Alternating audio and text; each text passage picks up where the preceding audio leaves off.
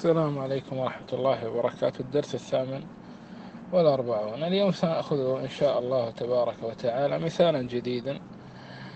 آه، نكتسب فيه مهارات جديدة في التخريج ونراجع بعضا مما قد مضى آه، ذكره. نفرض الآن ورد عندك حديث اللهم اكفني بحلالك عن حرامك وبفضلك عما سواك. هذا قيل لك أن هناك حديثا للنبي صلى الله عليه وآله وصحبه وسلم روي عنه أنه قال هذا الكلام هذا الدعاء الجميل. فتحقق من صحة هذا الخبر بحسب الشروط آه، الإسنادية والمتنية المعروفة في علم الحديث.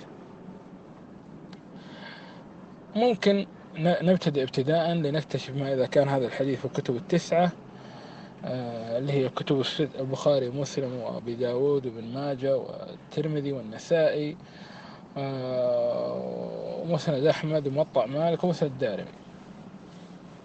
اللي هي طبعا هناك عشرات المصادر غيرها ولكن هذه من أشهر المصادر. نذهب إلى المعجم الفهرس الذي عده مجموعة المستشرقين مثلا. فنبحث مثلا بجدر كفى فنجد يكفي وكفو حتى نجد اكفني. فنجد الحديث هذا اللهم اكفني بحلالك عن حرامك مثلا. نجده وهناك علامة أن الترمذي رواه في الدعوات. جيد. نذهب مثلا كتاب الدعوات في الترمذي نقلب فيه حتى نقف على هذا الحديث. طبعا أو على هذا الباب أيضا. سيذكر لك باب كذا. فتجد الحديث تبحث قبله بعده هل له شواهد؟ هل الترمذي نبه على علة معينة له؟ هل ممكن تتبع طريقة تحفة الأشراف. تنظر الآن في إسناده فتجده مما يرويه منصور مثلا. هذا الإسناد آخره صحيح وأوله من عندي. منصور عن أبي وائل عن علي مثلا. فتبه تذهب إلى تحفة الأشراف وتبحث هل هناك روايات لمنصور عن أبي وائل عن علي؟ يعني هل هذا الحديث روي من هذا الطريق في, في, في مصادر أخرى داخل الكتب الستة؟ أغفلها المعجم فهرس هل هناك أحاديث بهذه السلسلة أخرى غير هذه؟ ترجع إلى تحفة الأشراف ترجع إلى إتحاف الخيرة آه، تبحث أيضا في في, في الكتب العشرة اللي جمع منها ابن حجر اللي هي صحيح بن خزيمة ومسند أحمد ومستدرك الحاكم وغير ذلك. طيب الآن تريد أن تبحث في مصادر أكثر. تذهب مثلا إلى آه، إلى الجامع الصغير في الأدعية. اللهم اللهم وتبحث فتنظر. ستجد مثلا السيوطي. ذكر لك بعض الرموز. الجامع الكبير. موسوعة أطراف الحديث. السيد زغلول. ممكن تبحث بحث موضوعي. كيف؟ هذا حديث واضح أنه دعاء. هناك كتب حديثية متخصصة بالأدعية مثل الدعاء للطبراني. مثل الدعاء لمحمد بن فضيل الضبي. هذا من شيوخ شيوخ البخاري. قد تجد هذا الحديث وقد لا تجده. لكن يعني ابحث فيه. هناك الدعوات الكبيرة للبيهقي. هذا تقريبا جمع كل أحاديث الأدعية بإسناده الخاص. لكن تجد المحقق يذكر لك مصادر أخرى. وجيد أنه في كثير من الأحيان يعلق. أيضا مثلا في إحياء علوم الدين مثل الغزالي هناك باب في الأذكار طبعا ذكر فيه الغث والسمين لكن هناك تخريج العراقي على كتاب الإحياء فأحيانا يخرج ويحكم على الأخبار. طيب. هناك كتاب اسمه الترغيب والترهيب للمنذري متوفى القرن السادس. جمع أيضا أحاديث النبي صلى الله عليه وسلم آه، اللي فيها ترغيب وترهيب وذكر الأدعية. أيضا تبحث في باب الأدعية في هذا الكتاب مثلا. هناك مثلا أذكار للنووي. تبحث كل هذا في سبيل أنك تجمع طرق الخبر وتنظر هل هل له عدة طرق أم ليس له إلا طريق واحد. وإلى الآن أنت لم تبحث فيه فيه صحة أو ضعفا. ولكن الآن تجمع تقمش كما يقولون تجمع الأخبار. تجمع الطرق. خرج بنتيجة أن الحديث له عدة طرق في عدة مصادر كلها تلتقي بمنصور عن أبي وائل عن علي رضي الله عنه. الآن ولا يوجد له طريق آخر.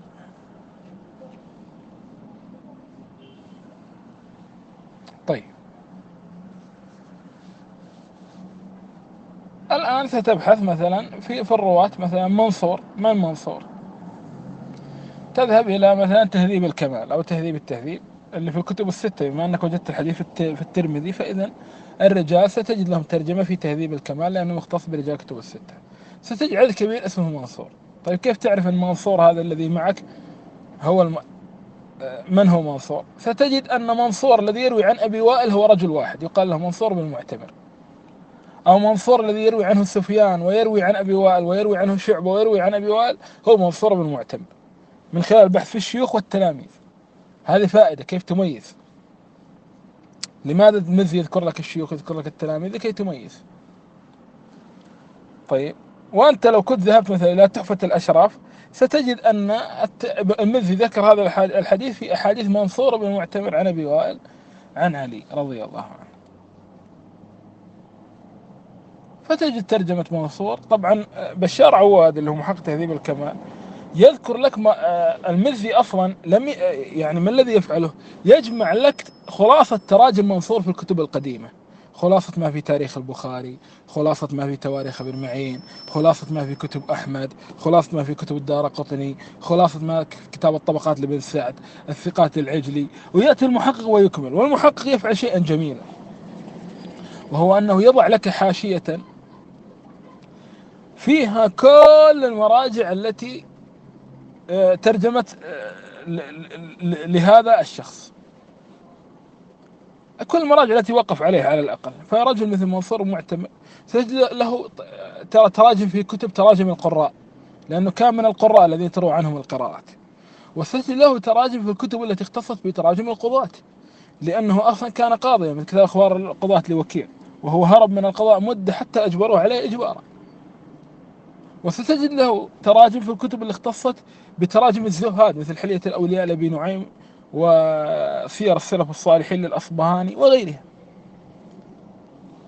وها وكثير من رواة الحديث تجدهم هكذا هو بحد ذاته له سيرة طويلة وله أخبار وله وله بحيث أن يعني هم ليس فقط يروون أخبار النبي صلى الله عليه وسلم. وهذا من مثبتات السنة لو تأمل المرء. لأنهم كل واحد منهم له تراثه الخاص وهو ماهر في عزل تراثه عن تراث النبي صلى الله عليه وسلم. وإذا كان هؤلاء أفراد في الأمة وعنيت الأمة في أن تذكر لك تفاصيل لهم فكيف بنبيها؟ تجد منصور أنه ثقة ثبت لا يدلس وكذا وأنه تلميذ لأبي وائل وله مواقف مع أبي وائل. تذهب إلى ترجمة أبي وائل شقيق بن سلمة فتجد أنه تابعي مخضرم. مخضرم يعني إيش؟ يعني أدرك النبي ولم يره. وتجد أن أبا وائل هذا يعني ثقاه والناس كلهم يمدحونه وتتلمذ عليه عدد كبير من التابعين. وأنه تلميذ لعبد الله بن مسعود وعمر بن الخطاب وبكر الصديق وغير ذلك. طبعا آه، علي معروف ولكن أرجع لترجمته لكي أعرف متى مات. حتى أستطيع يعني أن أحدد ما إذا كان أبو وائل أدركه أو لم يدركه. طبعا ما دام أبو وائل أدرك النبي صلى الله عليه وسلم فمن باب أولى هو أدرك عليا. لكن تذكرون دروس الاتصال والانقطاع هل مثل هذا كاف؟ يعني هل مثل هذا الأمر كاف للقطع بأن أبا وائل سمع عليا؟ بالطبع لا. طيب أبو وائل كوفي وعلي كوفي أبو وائل أدركه ولكن علينا أن نتأكد أنه آه، يعني آه، أن آه، أن سماعه ثابت بدليل أو لم لم توجد عندنا أدلة في السماع. طيب لا نجد لأبي وائل رواية عن علي في الصحيحين حتى نقول يعني صحح له. ولا نجده قد صرح بالسماع. وقد تتبعنا مثلا رواياته في تحفة الأشراف وإتحاف الخيرة. لم نجد رواية يصرح فيها بالسماع بسند صحيح. طيب كيف الآن يمكنني البحث في قضية الاتصال والانقطاع؟ هناك كتب اسمها كتب المراسيل التي تذكر لك أن فلانا لم يسمع من فلان فلان لم يسمع من فلان. من أهمها كتاب المراسيل لابن أبي حاتم. قلنا لكم أنه أخذ تاريخ البخاري وقسمه. طيب فتبحث تذهب إلى ترجمة شقيق بن سلمة داخل هذا الكتاب. فتنظر فتجدهم طعنوا في سماعه من عائشة وطعنوا في سماعه من علي. وهناك أيضا كتاب للعلاء اسمه جامع التحصيل والعلاء متأخر ولكنه جمع جهود الذين سبقوه. اسمه جامع التحصيل في في المراسيل. وأيضا هناك كتاب للعراقي وهو أيضا متأخر وهو كردي العراقي. يعني هو يعني من من من كرد العراق يعني من آنذاك تسمى كان ينسب له رجل عراقي. طيب آه، ف فله كتاب اسمه تحفة التحصيل تجد هذه المعلومات. هل في خلاف؟ هل هناك من أثبت وهناك من نفى؟ تجد في هناك فقط من نفى. طيب هنا يتعجب المرء. طيب إنسان سمع أبا بكر وسمع عمر. وسمع عبد الله بن مسعود. لماذا لم يسمع؟ عليا ووفاته متأخر عن وفاته. وكيف عرف المحدثون هذا؟ طبعا لماذا لم يسمع؟ ممكن يكون اشتغل بمن هو أعلم منهم. لكن كيف نحن عرفنا؟ كيف هؤلاء لما عرفوا وقد وذكرنا لك ذكرنا لكم آنفا أنهم يعرفون في حين يجدونه يروي عنهم بلا بلا بلا آه، بلا تصريح ثم يجدونه في مكان آخر يروي عنه بواسطة. فيجزمون يقولون هو هو هنا لم هذا دليل أنه لم يسمع. لم يصرح ولا مرة. ثم في بعض المرات ذكر لنا واسطة بينه وبين علي. وهذه من من التدقيقات والتحقيقات التي انفرد بها علم الحديث الاسلامي فإن في جميع علوم التاريخ الدنيوية